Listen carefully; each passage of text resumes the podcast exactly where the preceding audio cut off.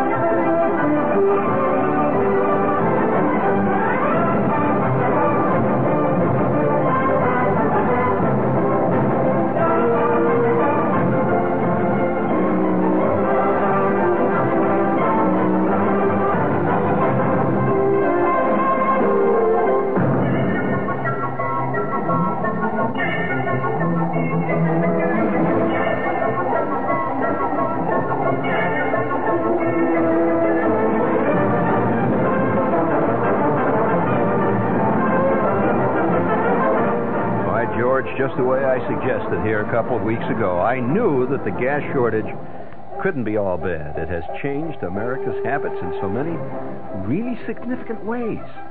For example, here's a note here from the Wall Street Journal. It says, a book wholesaler now peddles copies of novels to customers waiting online in a Valley Stream, New York gasoline station. And they're buying books like they're going on a style. They're sitting there reading, and, next thing you know, who knows, We may create a literate nation just through the fact that nobody can get any high octane, I'm just delighted. What's next? I mean, conversation may come back, all kinds of things.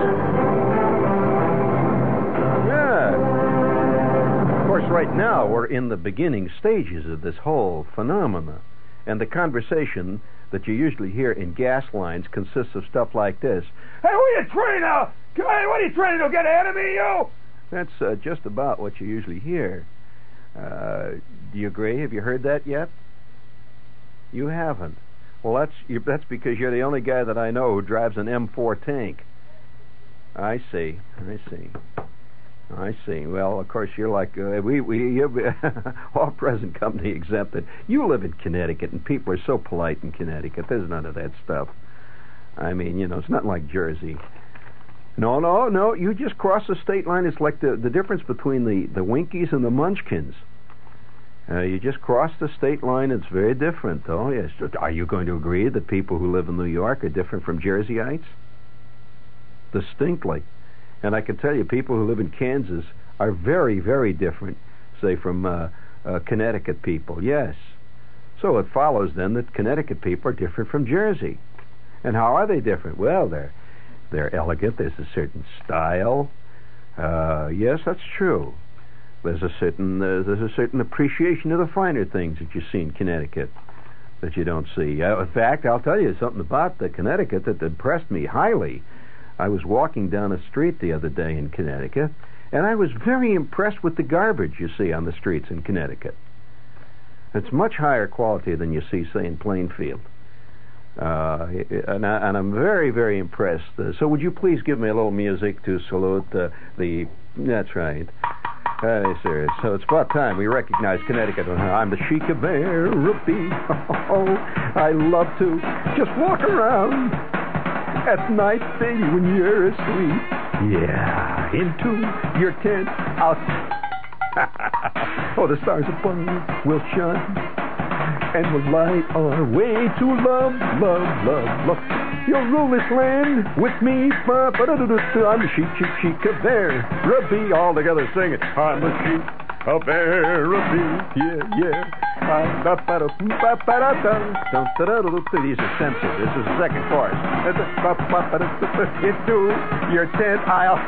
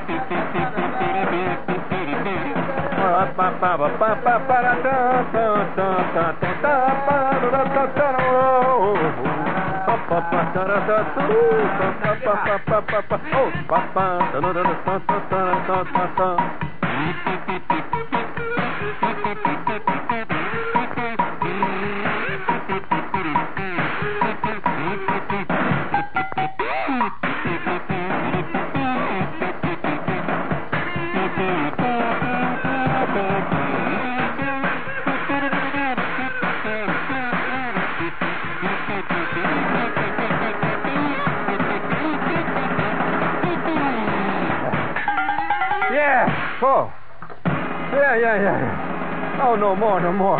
Yeah. Oh, that is just great. Oh, that's... Well, I do that to clear the sinuses. Yes, sir. That's better than Dristan, I'll tell you. It's even more fun than X-Lax.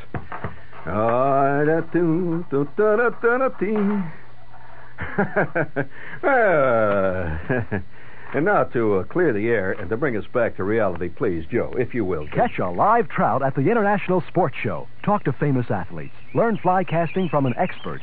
Bid on a deluxe travel trailer at our daily auction. See trained animals. Plan your 74 family vacation on wheels in the woods on the water at the International Sports Show. Visit every manufacturer of recreational vehicles in 1 hour. The largest display ever under one roof. The New York International Sports, Camping, Vacation, and Travel Show. March 9th through the 17th at the New York Coliseum. It's bigger than all outdoors. Oh, yes. Special discount tickets are available to WOR listeners by mailing in a card to Sports Show, care of WOR, New York, 10000018.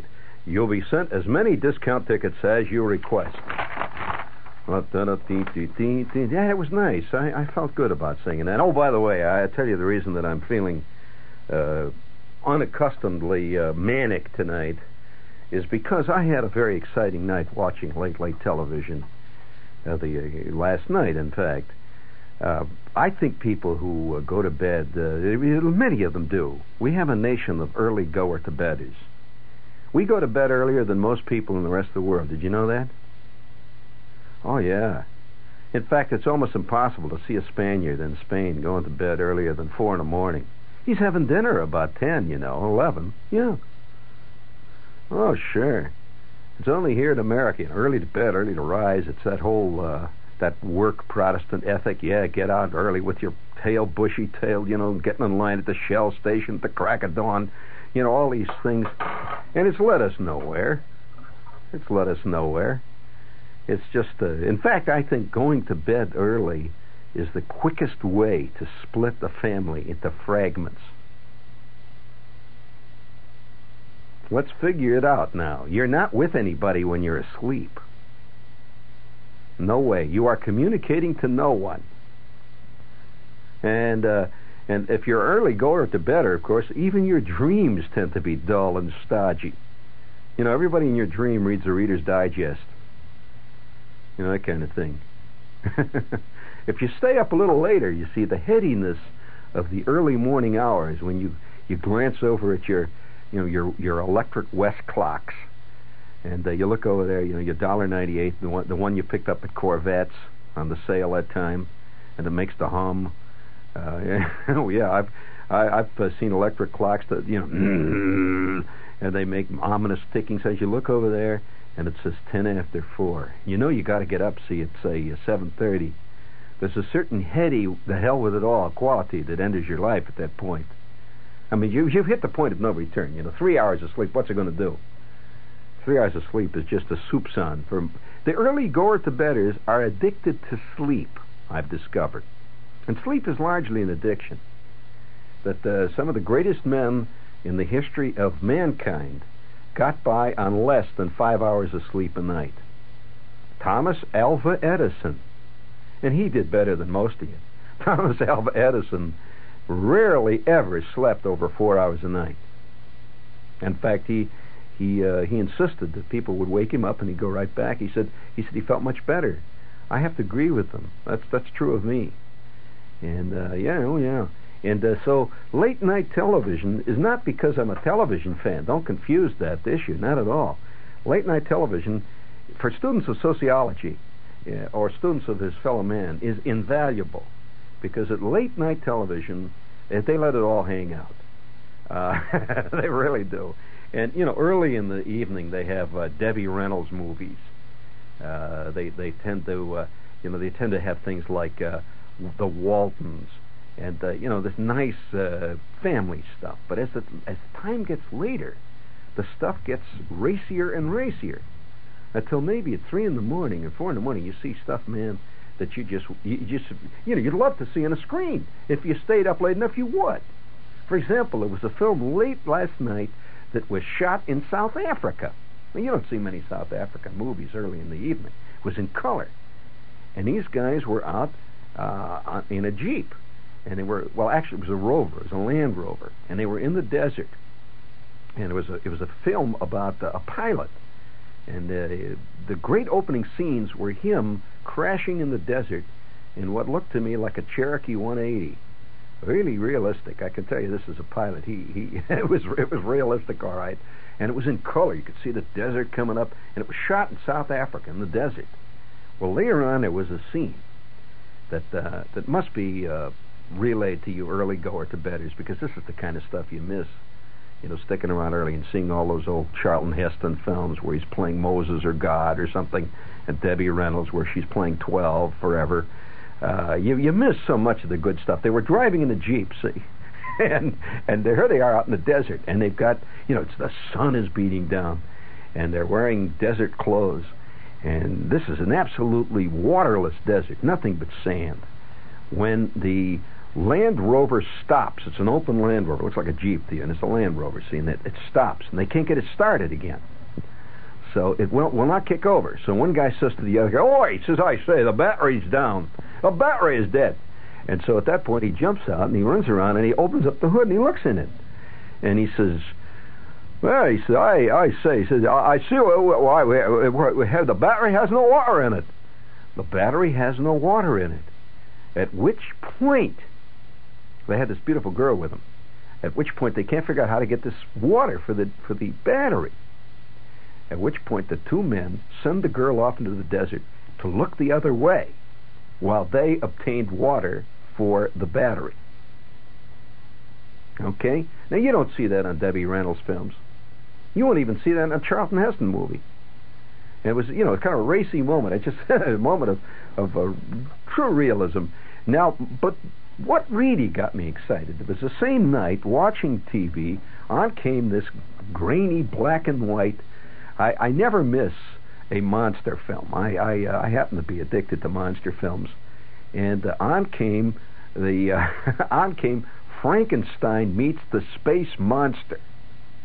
Now, if you ever get a chance to see that, that is a classic of its genre, and it really is. It's got it all going. It's Frankenstein Meets the Space Monster, and it came on. With the grainy black and white, you could just see they're using film that they got on some surplus market someplace, overaged film, and it's grainy, and the camera jiggles a little bit. They couldn't afford to rent two tripods. They only had one tripod, see, so you could tell which camera had the tripod when they'd switched, So it was really kind of great, and it had a fantastic premise. See, I'll give you the premise. The premise was about the space program, NASA. And they were sending up these rockets with guys in the, astronauts. Well, they got an idea. This was before, of course, we sent up all the moon shots. This is an old film. It's about 1963 or something like that. And they began to worry, see, about the fact that they were going to lose a man one day. Says, we're going to lose somebody. They're going to shoot him up there. Why don't we just take... We've worked out a new system. So they created a space... They scrapped a capsule with this guy trapped in it, right? But he's not an ordinary man. He has been killed in a terrible accident earlier someplace, and they took a brain and put it in his head. Now, you can see already they've got something going. See, so if he gets killed, again, it won't be anything. He's just, he's already been dead. And they created a Frankenstein, and how they did it was by nuclear inversion. And, yes, they got this guy in there. Now, okay, you got it going. Now, they shot him up in the air like that, but unbeknownst to them, there was a flying saucer was observing this, and in the flying saucer were these terrible evil people from another planet, which incidentally was named Home, which I kind of like that touch. And in this flying saucer was the head monster. He wasn't even a monster. He was he lived on another planet. You can't call him a monster. Let's not be prejudiced. He had a round head that looked like a ping-pong ball. And, yes, and he was the most lascivious denizen of another planet I've ever seen in my life. And he was sitting there cackling at the controls, and he had little pointed ears. And, and with him was this fantastic 7-foot-tall woman who was very well endowed, and it looked like she was wearing some kind of a lampshade on her head. And she was the princess. They kept referring to her as the princess. And why were they here on Earth? Well, now that's where the plot got interesting. It seemed that there had been a nuclear war on their planet. And they had been out on an expedition in their ship, right, with the princess. And the nuclear war wiped out the entire population. And as he said, those who are not dead are the unlucky ones. Those who are dead are the lucky ones. The unlucky ones will go mad, and then they will die. We are all that is remaining of our magnificent race. So we have come to Earth to get breeding stock, to repopulate our planet. In other words, they have come to Earth to capture a lot of girls. And they did. They landed their spaceship in Puerto Rico. And, of course, there's a lot of parties with girls lying on the beach, and these guys are running around capturing girls and bringing them back. Oh, it was a very complex plot. But the point that made me feel good about was that I was watching the credits. Now, a lot of you people don't watch the credits of any space or monster and or sci-fi film you see, do you? That's right. You should watch the credits. First of all, the hero in this was played by the guy that does the Pathmark commercials now. Yes. You can see his career has really sort of gone up and down. See, so here he is. He's now selling pork chops, but in those days he was a scientist, and he was creating Frankensteins. And at one point he said the greatest line that I've heard in recent days to come out of one of these clinker movies. He looked right at the camera, and here he is surrounded by test tubes and things going, and in the back, and you could see shots of his oscilloscope making green lines. All it was in black and white, by the way. You knew it was green, And once in a while, something would go, and the spark would go. They always have these things with the spark gaps in the monster movies. And he's wearing a white coat, and he has a stethoscope. He's always carrying a stethoscope. Never used it once in the film, but he always got it. See, that means he's a doctor and he's official. So he turns to his nurse, who had all the acting ability of a mechanized clothespin, and he turns to her and he says, "Why are we doing all this?" He looks right out at you, and you says, "That's a great question. Why are we doing all this?" And he says, "I don't know why we're doing all this." And later on, Dr. Nadir, who was the evil guy in the spaceship, he said he had another good line too. He said, "Ah, princess." He had a slight, curious accent, a little bit like a Bavarian accent. He said, "Ah, princess, we have received signals on the 104.5 kilocycles with interrupted waves coming from KC-1729. And she says, "What does that mean?" He says, "I don't know." Yes, he caught the spirit of the evening quite well. But in the credits, it was directed, produced, and written by an old friend of mine. I had never realized this. I had known this guy for years, and he did it. How would you like to be watching the credits of a fantastically funny space film And all of a sudden you realize your friend Aki did it, and he never mentioned it to you. Because my friend did this. And I you know, it was one of the most grotesque monster films I've ever seen. Which reminds me, this is WOR, New York. Speaking of monsters, hi, George. Has it ever occurred to you that you may be living on another planet to the rest of the world? That's right. That New York, the island of Manhattan specifically, could be a giant meteorite that hit right here in the middle of the water millennia ago and produced its own race of natives. And we've been wondering why why New York is so different from Kansas. Well, it could very well be that we are the men from outer space. Which, please, do you have that Acme spot in there? Right, a touch of realism. Excuse me. Yes, sir. What's your name, please? Mrs. Delaval. Mrs. Delaval? Right. I see you've just finished checking out here at Acme, and right. We'd like to invite you to do a comparison shopping test with us. Right. We want you to go to a store that you select yourself and duplicate the order that you just made here at Acme, item for item, pound for pound, and then come back and we'll compare the sales slips from that other store and the Acme slip. Would you do that with us? No, what's the catch? It sounds kind of easy. Oh, there is no catch, and it is easy. We just want you to go and duplicate the order and come back, and we'll check the two sales slips. Today, you mean? Sure, right now. I would love to. Okay, here's Mrs. Delaval back from the other store, and you've done your comparison shopping, right? Right. What was the result from the other store? $35.80 at the other store and $34.07 at Acme. Okay, Mrs. Delaval, you've had a chance to figure the savings. $1.73 at Acme. You saved $1.73 at Acme. Right. Thank you very much, Mrs. Delaval. Thanks. Rose Kennedy shares with the world some very personal thoughts in her new book, Times to Remember. She writes for the first time about her retarded daughter and about Jack and Jackie's romance. You can read it all in the March issue of Woman's Day magazine, because only Woman's Day is serializing this extraordinary new book. What's more, the March Woman's Day has 10 big pages of price-right fashions to sew, knit, crochet, or buy. Look for the yellow cover with the luscious chocolate cream dessert. Right. Well, I called my friend in today. See, I had to do it. Now, I didn't even know he made this classic. And there it was, written, directed, shot. He did everything except play Dr. Nadir in it. It had great names. You should have seen the monster. The monster's name was Mull. Yeah, he was Mull.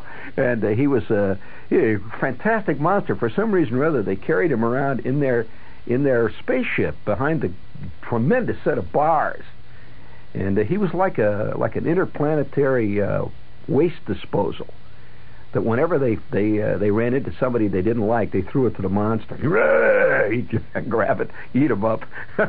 So today I called my friend. I called him up. And he's a very distinguished type and a highly creative filmmaker. I mean, he's the kind of guy that did all kinds of stuff for 2001. He works for Stanley Kubrick, and very official. See?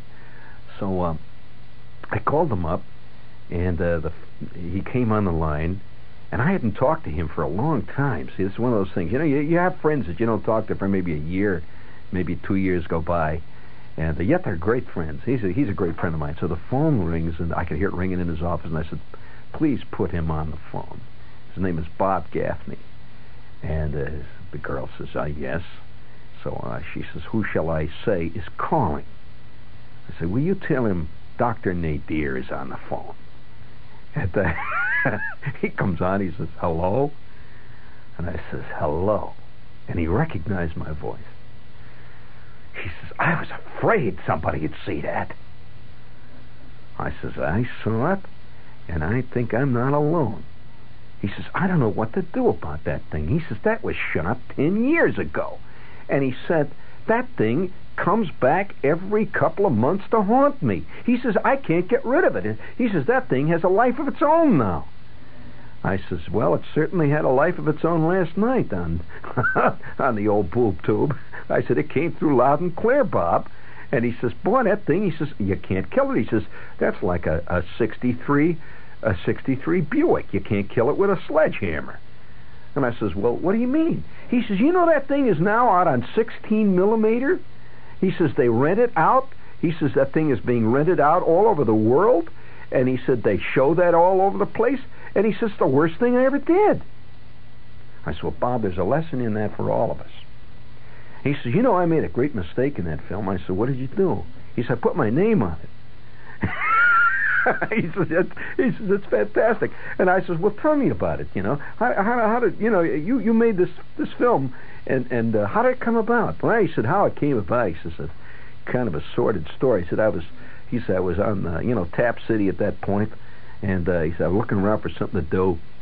And he said, this guy comes along, and he says, I want to make a real schlock sci-fi film. He said, I don't have no script, I don't have nothing. He says, but I got some dough, and I want to make this film. And he says, but we don't have no money, hardly. So he says, at that point, I said, you've come to your man. You know, he thought it would die a quick death. He said, you know what, pick up a couple of bucks and go on. He said, so it turns out that we shot it. Now, if you're interested in the technique of movies, Bob, or rather Joe, listen carefully now. Come on, get back here now. Tell him to worry about the coffee break later. He'll get it when it's his turn. I says, how long did it take you to make that film? He says, well, 5 days. 5 days. Do you realize shooting a film in 5 days is like the equivalent of writing War and Peace in 12 minutes? I said, 5 days? He says, yeah. He said, the guy wanted to do it in 3. Said, but I raised so much hell, he said, that they increased the budget, and we did it in 5 days in Puerto Rico. I said, oh, Puerto Rico. I said, yeah, that's very good. He said, yeah, well, we got a little bit. He said, but we couldn't get any time out in the sun, he said, because we were working like crazy. He said, have you ever tried to shoot a feature-length film in 5 days? And I said, you probably had to include a lot of stuff you didn't want to include. He said, you better believe it. He said, for example, he says, if you look carefully, there was one scene, he said, where you could see a lot of people watching us shoot through the bushes. He says, yeah, you know, they're shooting in Puerto Rico. People came and they were looking through the bushes at them while they were shooting. He says, if you look carefully in the background, you can see all those people watching us. There was a guy selling hot dogs there to the crowd. I said, well, Bob, I said, that must have been tough. He said, yeah, he said, I tried to cut it out. He said, but they kept coming around. I said, well, what was the worst problem you had shooting the film? He said, well, no money. He said, no money. And he says, for example, he says, all the space guns that are used in the film, by the way, space guns played a great role in this film. These guys were always appearing, see, wearing these space suits, and they would shoot the people who were giving them trouble. See, they go, wham, you know, plum, would go. He says, well, no, we had to get space guns. I said, where'd you get them? He says, Woolworth. He says, we went down, we bought a bunch of Woolworth space guns. I said, you mean you got Woolworth space guns? Yeah. He says, but we had to make them look kind of different. So what we did, we put mirrors in the front, so they looked like they were flashing. See, they had mirrors in the front there in the barrel. And he said, now the actual space gun had just a little spring in there. And when the kid, it was plastic. He said, when the kid would pull the trigger, we'd go doing, doing. And he said, so we didn't want that. We didn't want him going doing. He says, so we put a mirror in the front. He says, not, of course, we didn't realize what we caused then. I said, what happened, Bob? He says, well, then we had to shoot all shots into the sun, so there's space guns. He says, and it made everything really, we had problems with contrast then. Half the time you couldn't see anybody's faces, but you could see their guns going. I said, well, I thought that was a good effect, Bob. He said, well, you didn't want it. He said, but that's the way it was. I said, well, that was nice. I said, what else did you do then? He said, well, he said, we had to have a spaceship, and we didn't have no budget for a spaceship. I said, well, it was a spaceship movie. How can you make a movie without a budget for a spaceship? He said, well, that's what I pointed out to the producer.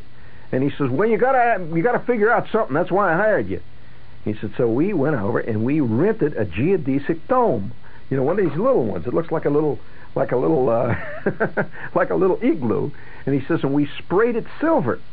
At that point, we put it up on sticks. And we put a ladder up to the side of it, and that was our spaceship. Well, it's a very convincing spaceship. Here they are sitting there. And he says, well, we shot the rest of the film in the studio. And I said, in the studio? He said, yeah. He said, we had a studio out in Long Island. And this is, actually, it was a converted dance hall. It was owned by the American Legion. And we shot it in the American Legion Hall. And I said, well, that was kind of great. How long did that take? He said, well, that was 4 days. I said, you shot the whole thing in 9 days? Well, that's pretty good shooting, Bob. You pulled it in, yeah. And he said, well, not exactly. He said, our schedule called for 7.5. He says, we shot it in 9 days, though. He said, and, so because of the extra day and a half, he says, the producer wouldn't give me my percentage of the profits. I said, oh. He said, yeah. He said, it was really quite a time. I said, well, Bob, what was the most difficult thing you had to face on the actual shooting? He said, well, I'll tell you what it was. He said, you know, when you're shooting a space science fiction, you got a monster thing there. He said, you have a problem. He says, because actors cannot relate to being from, say, an outer planet. He says they tend to not believe their role. And he said, so I had to play it very straight. I told him this was a serious film, and we're doing this because it's a serious sociological study of the ramifications of outer space exploration. And he says, all the actors said, oh, yeah, I see that. And he said, we would shoot a scene, and halfway through the scene, the actor would start laughing. He said, we were wasting a lot of film.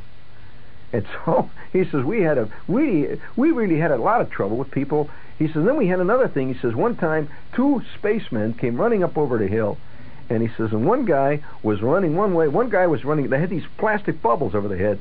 He says, and they ran into each other, and one guy cracked his bubble. I said, what'd you do? He says, well, we didn't have any budget for no more bubbles. He says, we had to eliminate them from the film. I says, you mean the actor was out of work? He says, you're damn right. He broke the bubble. That was his fault. He says, so we paid him off for a day and a half. That was $34.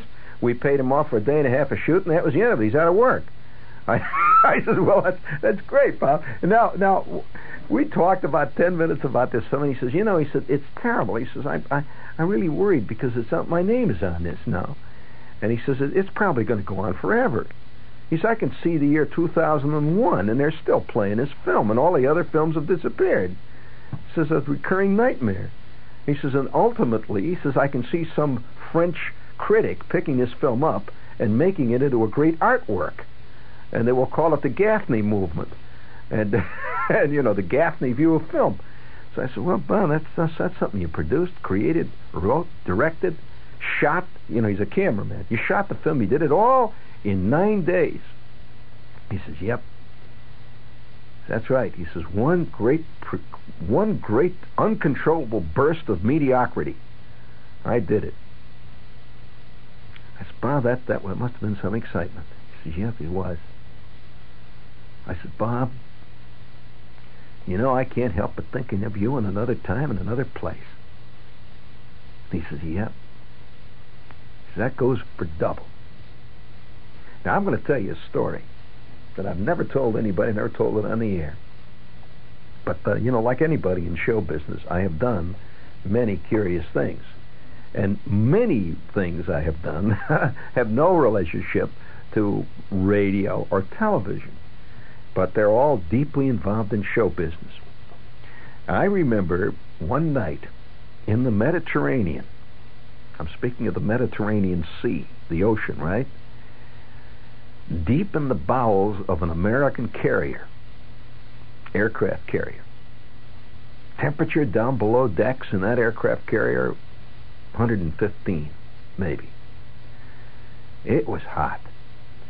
And I am lying in a bunk. And the ship is hurtling its way through the nighttime sea. And we're off the coast of Turkey. And in fact, we're heading around the Great Golden Horn. It's 2 o'clock in the morning, and I'm lying in the bunk, sweating my head off. Oh, it was really... Have you ever been so hot and so sweaty and so tired that you're kind of out of your head? Have you ever had that happen to you? Well, I don't know. Most people in their lives haven't. I must admit, I don't think most people have ever driven themselves to the total limits of human endurance. Most people work their 8-hour day, come home, drink their beer, and go to bed. And that's about the extent of it. And so they don't necessarily find themselves ever really driven to the limits, which are beyond your control. So here we are on this aircraft carrier. Why I was there is not even part of the story. It's peripherally part of the story, but not really. But if you've ever been aboard an aircraft carrier that's in action, I'm not talking about an aircraft carrier that's sitting over here at Pier 47. I'm talking about an aircraft carrier that's out doing its sweaty job. You have. Well, this particular aircraft carrier was the last carrier that had been commissioned. Well, it was not the last carrier commissioned in World War II. This was not World War II I'm talking about. This carrier was the last remaining World War II carrier that was on active fleet duty as a carrier. You want me to give you its number? CVA-9. Aha. So any of you Navy types will know immediately what CVA-9 was, and this was an attack carrier. It's by the way, still in operation, and this carrier is now being used for anti-sub. No, it was not the Ranger. You're wrong. Anyway, this baby was going through. It was a beautiful ship, but it was not air-conditioned below decks, which the later ones were. Yes, they were, as a matter of fact. But nevertheless, this was hotter than the hinges of hell. And we were barreling through the sea, and I was way down below decks, lying in a bunk which was about the width of your average bookshelf, and about that softness, and hot, absolutely bombed out of my head with heat. It was 115 down there, and you put your hand out on the bulkhead, which was, of course, armor plate steel, and you could just lay your hand on there, and water would drip down the walls. It's very humid over in that part of the world anyway. And out to sea, it's very humid and salt. And every time you drink the water that comes out of the little faucets, you know, they have these little drinking fountains way down below, and it tastes brackish and salty and lukewarm. And so we're laying, yeah, they had it, well, see, we were on, this was on tropical duty, and they had it laced with salt. So we're lying in the bunk there, see, I'm lying in a sack, hotter than hell. And now, up to this point, we had been working so hard, this group of guys I was with, this particular mission we were involved in so long, that we had gone maybe 72 hours without sleep. Maybe even longer. I'd say close to 4 days without sleep. Have you ever done that? This produces a curious psychological, physiological effect. That coupled with the heat. And everything started to seem funny. Everything that happened seemed funny. And up above us, right directly above us, we were right under the cat, which is the catapult. Now that particular carrier had a steam catapult. And sleeping under the catapult is an experience. And they were operating 24-hour-a-day combat patrol. That old CAP was going up there. Every 90 minutes, another flight would take off. And they were on a 90-minute rotation. Every 90 minutes, a flight would take off, and another. And the flight that was out, the patrol that was out, would land, and you'd hear them. You'd hear the arresting gear, and that was always the prelim before they. You'd hear that. The bullhorn. On and on, ships. You'd hear that. There is a banjo in the grove. Banjo in the grove. And you know that another plane is coming. Then you'd hear that. You'd hear that bounce, and a plane has landed. And then you'd hear another thing. A banjo in the grove. Another one landing up above you. And then about 30 seconds later, they'd start launching. Now the launch sound is a special sound. You hear this thing cocking itself. What it is a great steam-operated slingshot. That's really what it is. It's a giant slingshot, an enormous piston that literally hurls the A4D, which is the planes we were flying. The A4D literally hurls these babies right off into the void, right down the carrier deck. And incidentally, if you're a flyer, if you're a pilot, and I must say. You have never really experienced the ultimate in thrills until you have been in a I'm talking about flying thrills, until you've been in an aircraft that is landing on the deck of a tossing carrier in a spanking wind. Oh, wowee. And I have done this on several hairy occasions. Holy smokes. So nevertheless, here we are. It's 2:00 in the morning. We've been up for 80 hours now, maybe. Sweaty, hot, and I'm lying there in nothing but skivvies, t-shirt, shorts. That's it. Absolutely just drenched. The bunk is so wet. So it's always wet, actually, in that climate. But it was so wet that the bunk was like sleeping on a sponge. Just you could just feel that water just all over, and it was clammy. And at the same time, you were so hot. And I'm lying in the darkness, right? And everything is funny. So you hear this. Give me a little echo, Joe. I'll let them know what it sounds like. Because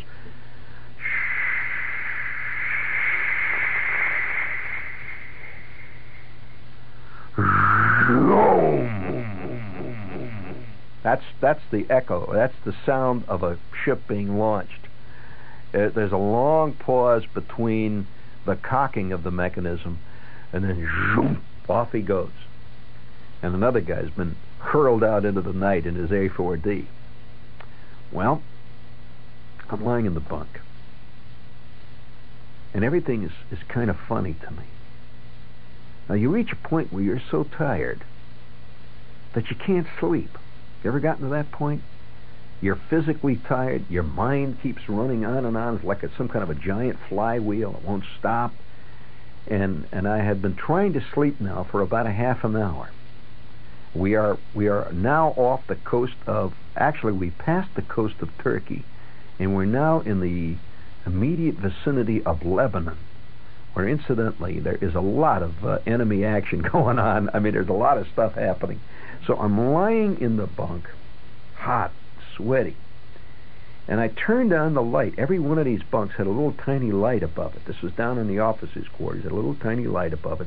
Now, the EM bunks were very different. They had these whole pipe things, and the light was central above them. But down here, this was in junior grade officers' quarters. They had a little light, see? So I turned this light on. I was trying to sleep, see? I turned the light on. Lying there sweating, and I reached down into this sea bag that I had. I reached down looking for something to do, something to read. See, and I pulled this thing out, and I start to read this book.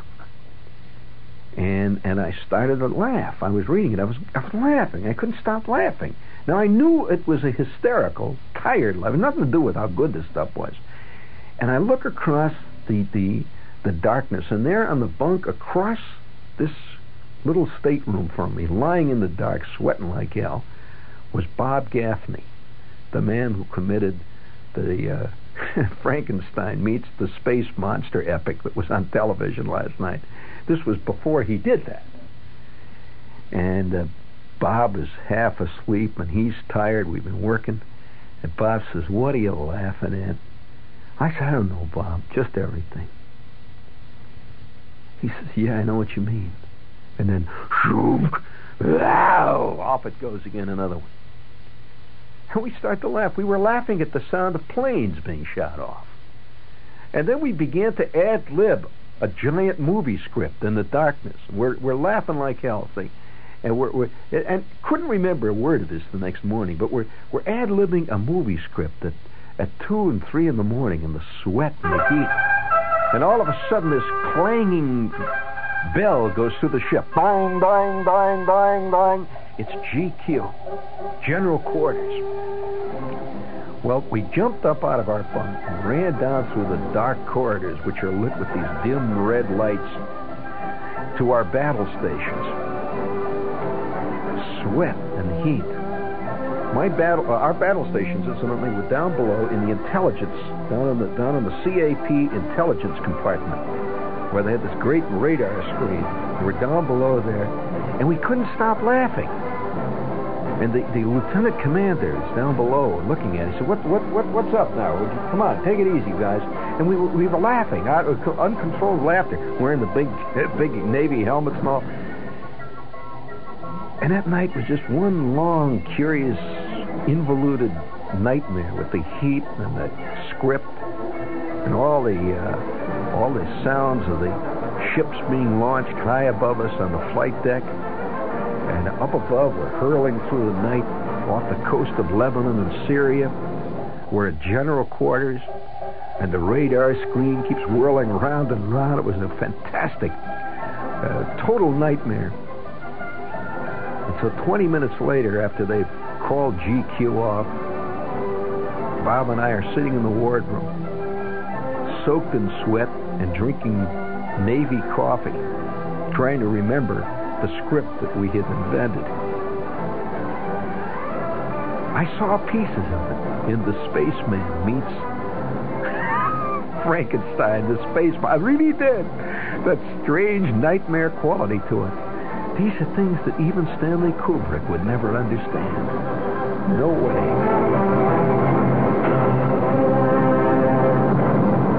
This is WOR New York.